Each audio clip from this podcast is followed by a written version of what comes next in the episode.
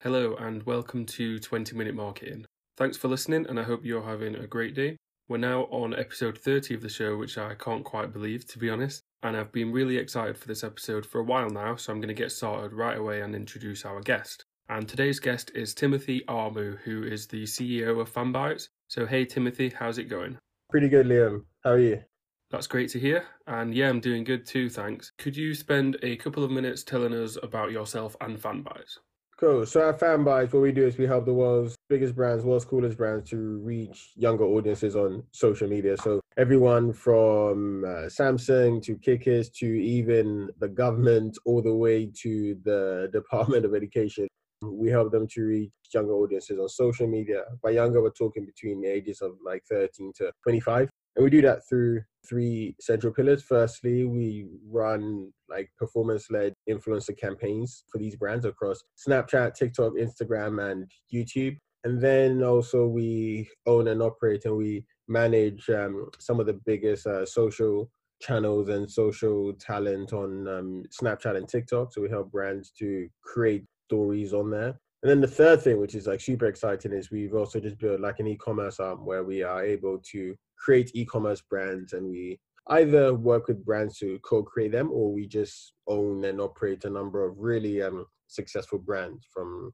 lip gloss to a whole range of different things. Started it three years ago. I started it in university at 22 and here we are, uh, 40 people later and we are, yeah, we're doing well, rocking thanks for the introduction. It's clear that there are some really big brands there that you you mentioned that you've worked with. And I spent a bit of time on your website in preparation for the recording. And there are lots of great case studies on there that highlight how some of those brands are using channels such as TikTok, Snapchat, Instagram, AR, etc. to connect with younger audiences. Just a few that I liked real quick. So there was one on there about using gamification with Charli XCX and Warner Music, a Boxing Day campaign with Boohoo, and how you worked with Kevin Gates, who is a popular US rapper, and raised his profile in the UK by using AR. So if you are new to Fanbytes or perhaps looking for some inspiration on how to use those platforms that I've just mentioned, then reading those case studies might be an interesting place to start. And of course, we'll be discussing them in more detail during the episode too. Some of the topics we'll be chatting about include how you can connect with Gen Z, using TikTok, and the role of influencers, and a few other things as well along the way. I'm going to open the episode with a few generic questions that focus on Gen Z and then we'll see where things go from there. Before we started this recording, I just had a quick look at the listening statistics for our show and I found that around 70% of our listeners are actually over the age of 28. So I think we have a great opportunity here for Timothy to share some insights with those of us that might feel slightly disconnected with the Gen Z audience. So, yeah, first of all, putting marketing to one side just for one moment, what are some of the characteristics of Gen Z that listeners should be aware of? So I think the biggest one is probably often when you go to conferences and events and people talk about, you know, like Gen Z are these different breed, etc., etc. And I'm like, well, no, they're not. The reason why we are different is primarily because we now have social media which we can use to amplify what we think.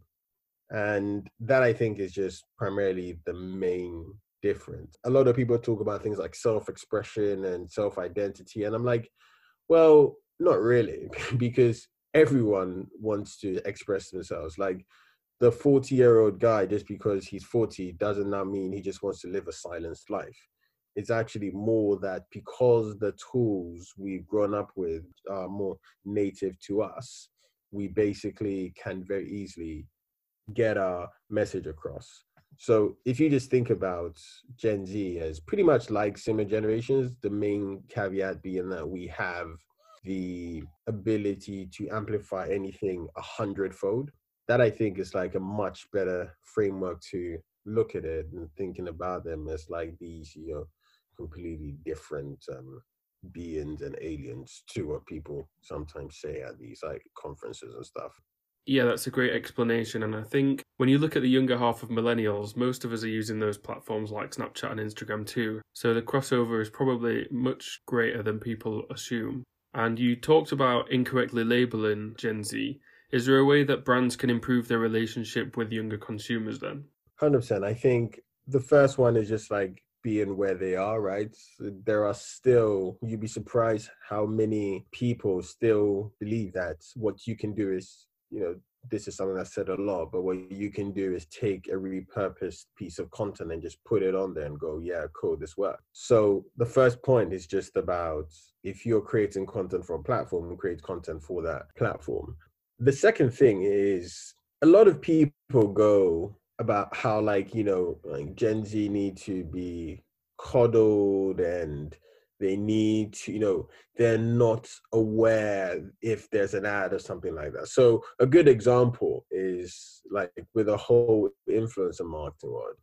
A lot of people are like you know like people need ad disclosures because they don't know if it's an ad or not and you know like gen z don't know etc and i'm like this is just complete rubbish because people know when they're being advertised to. If anything, the 17 year old who's grown up with this as essentially their form of advertising fully understands. So I think one massive mindset change is this whole idea that they are, you know, a bunch of snowflakes who, who need constant holding.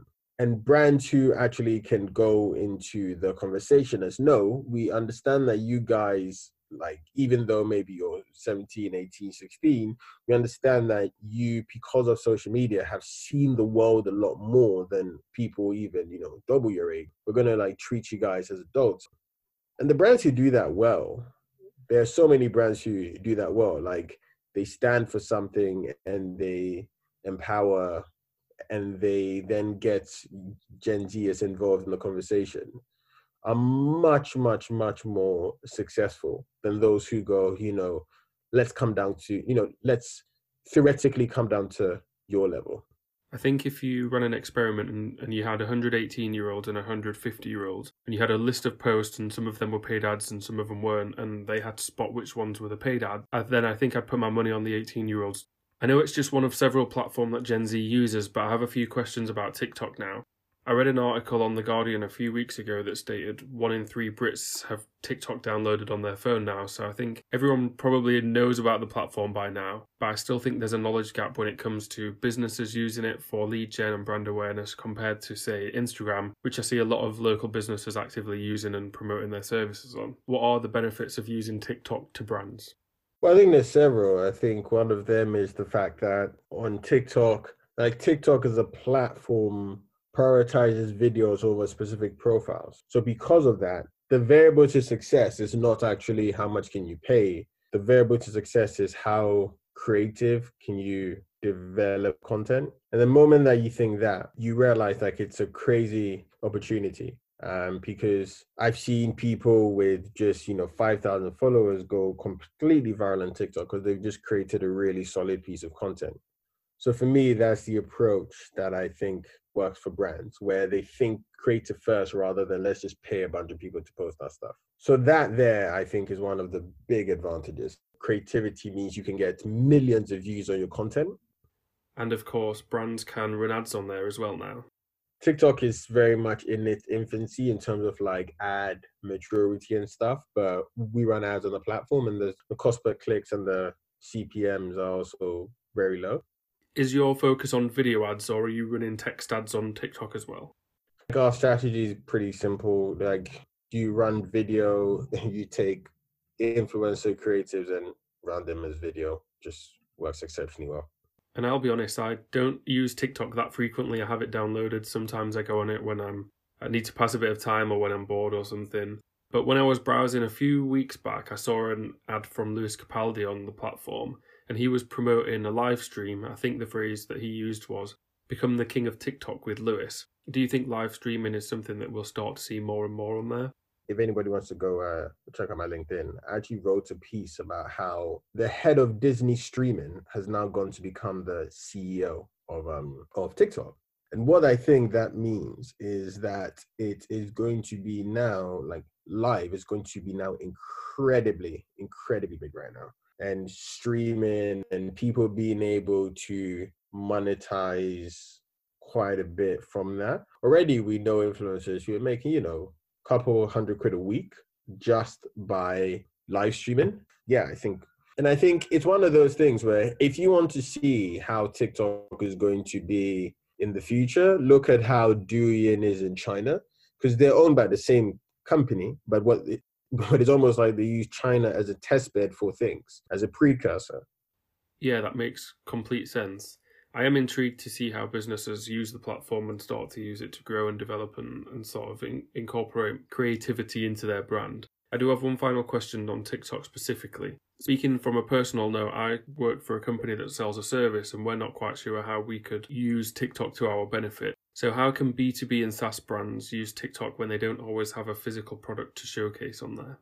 I think if you're a B2B company, your product is relatively complex or expensive, I don't think it makes sense for you to go on TikTok what makes sense for you to do is if you are the CEO of the company or you are someone who works in the company you want to add a bit of like personality to your company for a recruitment perspective, then that makes perfect sense.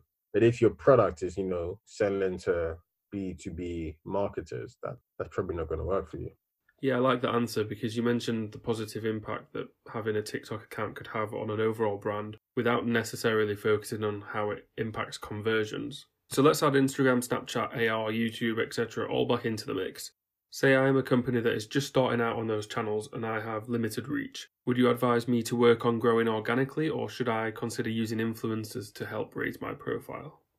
So I think you already need an influencer specialist if they can contribute something that you can't. Most people, I think, should do it on their own if what they're essentially trying to do is get a number of influencers to, uh, a number of influencers to talk about their product, and you're pretty much going to be using those same influencers over and over again. If, however, the thing is that you need not only skill, but you also need much better data and insights into how actually this whole process works, into how to optimize for the best click throughs. For example, we built a bit of data which actually tells us what time people installed an app, what time people clicked, what time people did this. So therefore we can optimize on that. That there is where you add value. But if your thing is, well, I just want a bunch of people to talk about my product, then I don't think it makes sense for you to have an influencer company. I find it really interesting that you mentioned that we could potentially see a decrease in influencer marketing companies. It sort of leads nicely into a thought that I had because I remember the days when I was obsessed with Bebo, MySpace, and those platforms that aren't around anymore. And as well, over the years, we've gradually seen a change in demographic on Facebook to an older audience. So, do you think social media platforms like TikTok, Snapchat, Instagram, etc., have a shelf life or will they be around for the foreseeable future?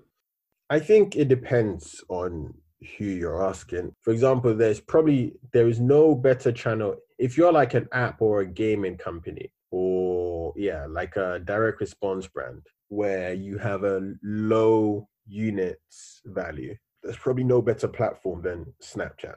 Just purely from a conversion perspective. It's insane. I think it outperforms Instagram by like 2.7 to 1 in terms of like return on ad spend from an installs uh, perspective if you're a fashion brand, then obviously in, fashion beauty, Instagram is the way to go on there. And then on TikTok, we like if you're entertainment, but increasingly if you're like a DTC brand, massive um success on there as well. So I think that like to answer your question, it's not so much that do I think they're going to be the future. I think it depends on who it depends on who you're asking and and and it depends on like what source you're asking from social media right now is is just the internet right? And like social media is the internet and the internet is social media right? So the question kind of assumes that there is a discrepancy and there is some difference between instagram and uh, tiktok and snapchat and then like the rest of the internet. But i think we've now got to the stage when you know tiktok has 2 billion downloads instagram has like a billion um, users on it. Like this is just this is just the current state of the internet. Like social media is the internet. Um, so I don't think they're going away anytime soon. I think the purposes will change. So, for example, Facebook right now is definitely not a social network at all, but it is pretty much the best advertising medium there is, like pretty much ever. I think probably, yeah, I think pretty much better than anything. Maybe Google can come to it because it's more of like an intent based thing, but like from uh, how do I target this, you know, 37 year old mum in Texas who is about to have a baby? It's like, right, Facebook can tell me this. So I think they will evolve, right? So like Facebook, Facebook and Instagram essentially are now like advertising businesses. But I think if you're talking about like, do we see them die now? Like MySpace, Bebo, etc. They've just reached such critical mass, and they're so good for specific niches of people that there's just no way that they'll die, right? I think you hit the nail on the head there. Those older platforms were great and they had their uses, but I don't think they had the advertising capacity and commercial setup that channels we use now do have. So, moving away from speaking about uh, different social platforms, I want to ask a few quick questions on Fanbytes now, if that's all right. So, I mentioned a few case studies at the beginning of the episode, and I was wondering if you had a favourite campaign that you'd worked on and why. So, there's quite a few. Like, I could talk about some of the like well-known ones, right? So we've done stuff for Cardi B and Bruno Mars, and uh, we've done stuff for the government and all that stuff. But I think most of the ones that I like is when a brand has come to us and they've been relatively unknown, and then we've helped like blow them up. I think like those type of things, I'm a big fan of. Um, so there's there's a gaming app we worked with we like they basically came to us they were having i think they had in all like 20000 users or something like that and within six months we took them to um, 250000 daily active users not just mm, like normal downloads users but actually like daily active users and to and to see that to see basically the growth of a brand just just under our, our guide i think it's like really really inspiring that's much better than when you go oh yeah like we did this thing for McDonald's, we did this thing for Burger King. It's like, yeah, cool, but like that doesn't really move the needle, right? Yeah, thanks for sharing that with us, and it's um, nice that you were able to include some statistics. I have one final question in this main section. So I've been really interested in the Fanbytes House that you launched, and you've had some great press from it from all over the world. So could you tell our listeners what that is, how it came about, and sort of the impact that it's had from a PR standpoint? So yeah, the house was something we've been thinking about for a while. It's kind of weird, right? Because Corona is probably the best. Like Corona is probably the best and the worst time to do it. Best because you suddenly have a lot of people coming, like a lot of people watching your content. Worst because it's kind of like initially our whole idea was to do really cool stuff. Like for example, every two weeks get a new influencer to join the house and all that stuff. But actually, the content they've been creating by themselves is pretty good. So we started it off three months ago. We said, well, actually, so the planning started about five months ago, and it was like we want to create a, we want to create a, basically like a form of IP where we can get people to buy into it by bringing six of the biggest TikTokers under one roof and get them to create content and the TikTokers have been great uh, so far. You know, like the six of them, 16 million fans. We launched and we've been pretty much everywhere, whether it's Vice, BBC, Observer, Times, anywhere at all. It's just been an incredible experience. We are we're clocking about 50 million views on our content. Yeah, it's it's pretty crazy. And I'm fortunate enough we've got like really cool brands wanting to be a part of the experience as well. So I'm pretty happy about it right? We have 17 year old TikTokers, 18 year olds, 20 year olds, and they're all like really interesting stories, right? You have you have a gay couple, you have like like an LGBT uh, pair who um, used to be a couple, but now they're not a couple anymore, but they're now best friends, and, and like and you have these like viral pranksters, and you have this whole host of really interesting people who symbolize every single facet of what Gen Z are going through. And for me that is like super interesting.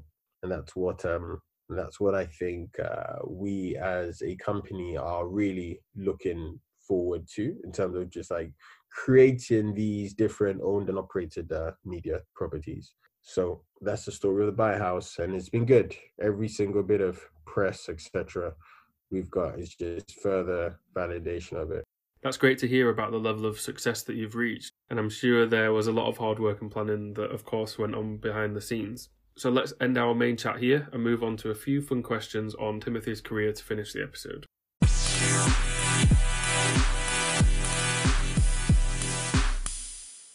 So it's time to close out the episode with a few fun questions. It'll be really interesting to hear your answers here, Timothy, because I'm pretty sure that you're the youngest CEO that we've had on the show, and I imagine that you'll hold that record for a while. So I always start with this question Do you have any memorable or fun stories from when you first launched Fanbytes that you'd be able to share with us?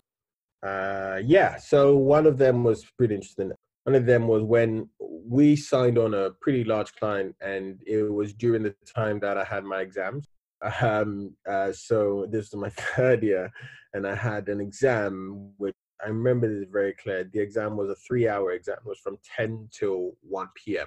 And my meeting was, I think it was like at like 2.30 or something like that. And I went to Warwick University. There was a Virgin train from Coventry Station. And I think that train was at like something ridiculous, like like 118 or something like that. So I had to basically go from there to Euston, but I had this exam, which was I think like my second to last exam.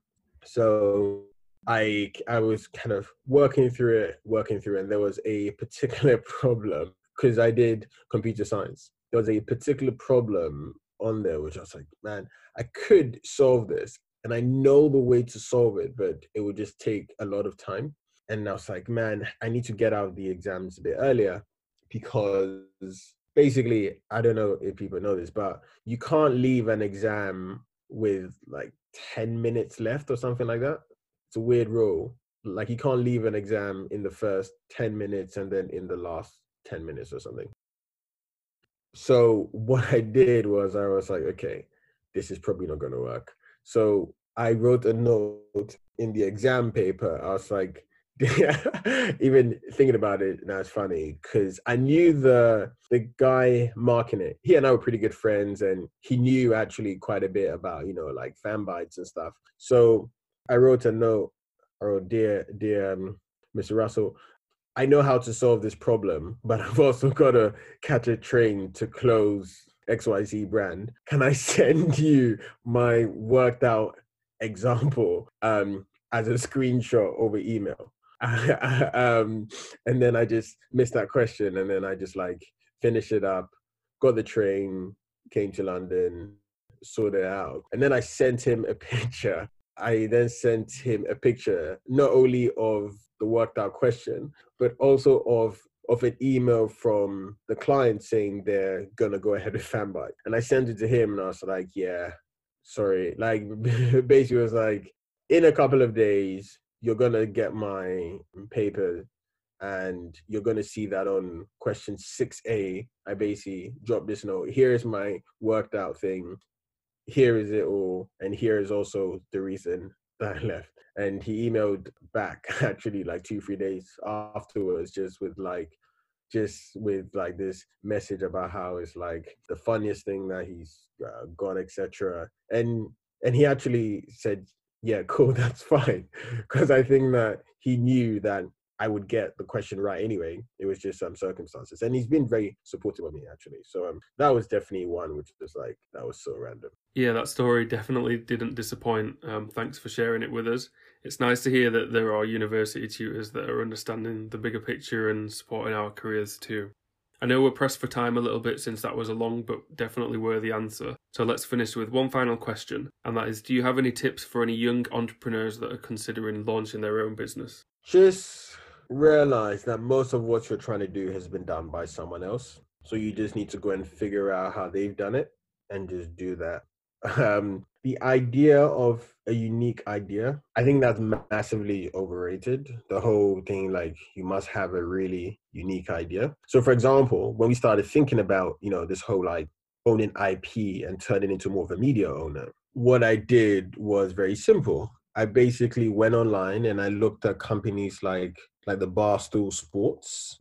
I don't know if your audience has heard about them, but Barstool. Um, I basically went there and I just read everything about them. I listened to every podcast the CEO was on. I listened to all that stuff to just understand a bit more about how they talk, how they thought about building IP and building talent-led business. And I basically have been copying the playbook ever since. But I think that's one thing I'd say. Like, you know, people talk about, you know, work hard and all that stuff. And I'm like, well, that's a given if you're going to choose this path, you're just going to have to do that. But if I was to be super practical, I'd go realize that most of what you're trying to do has been done by someone else before. Go and seek out, go and learn how they do it, and then just copy it and just make it a tad bit better, and you're done. Slightly off topic, but I love that you mentioned Barstool there. I've been following them for probably around six years now, and they are just growing and growing in size.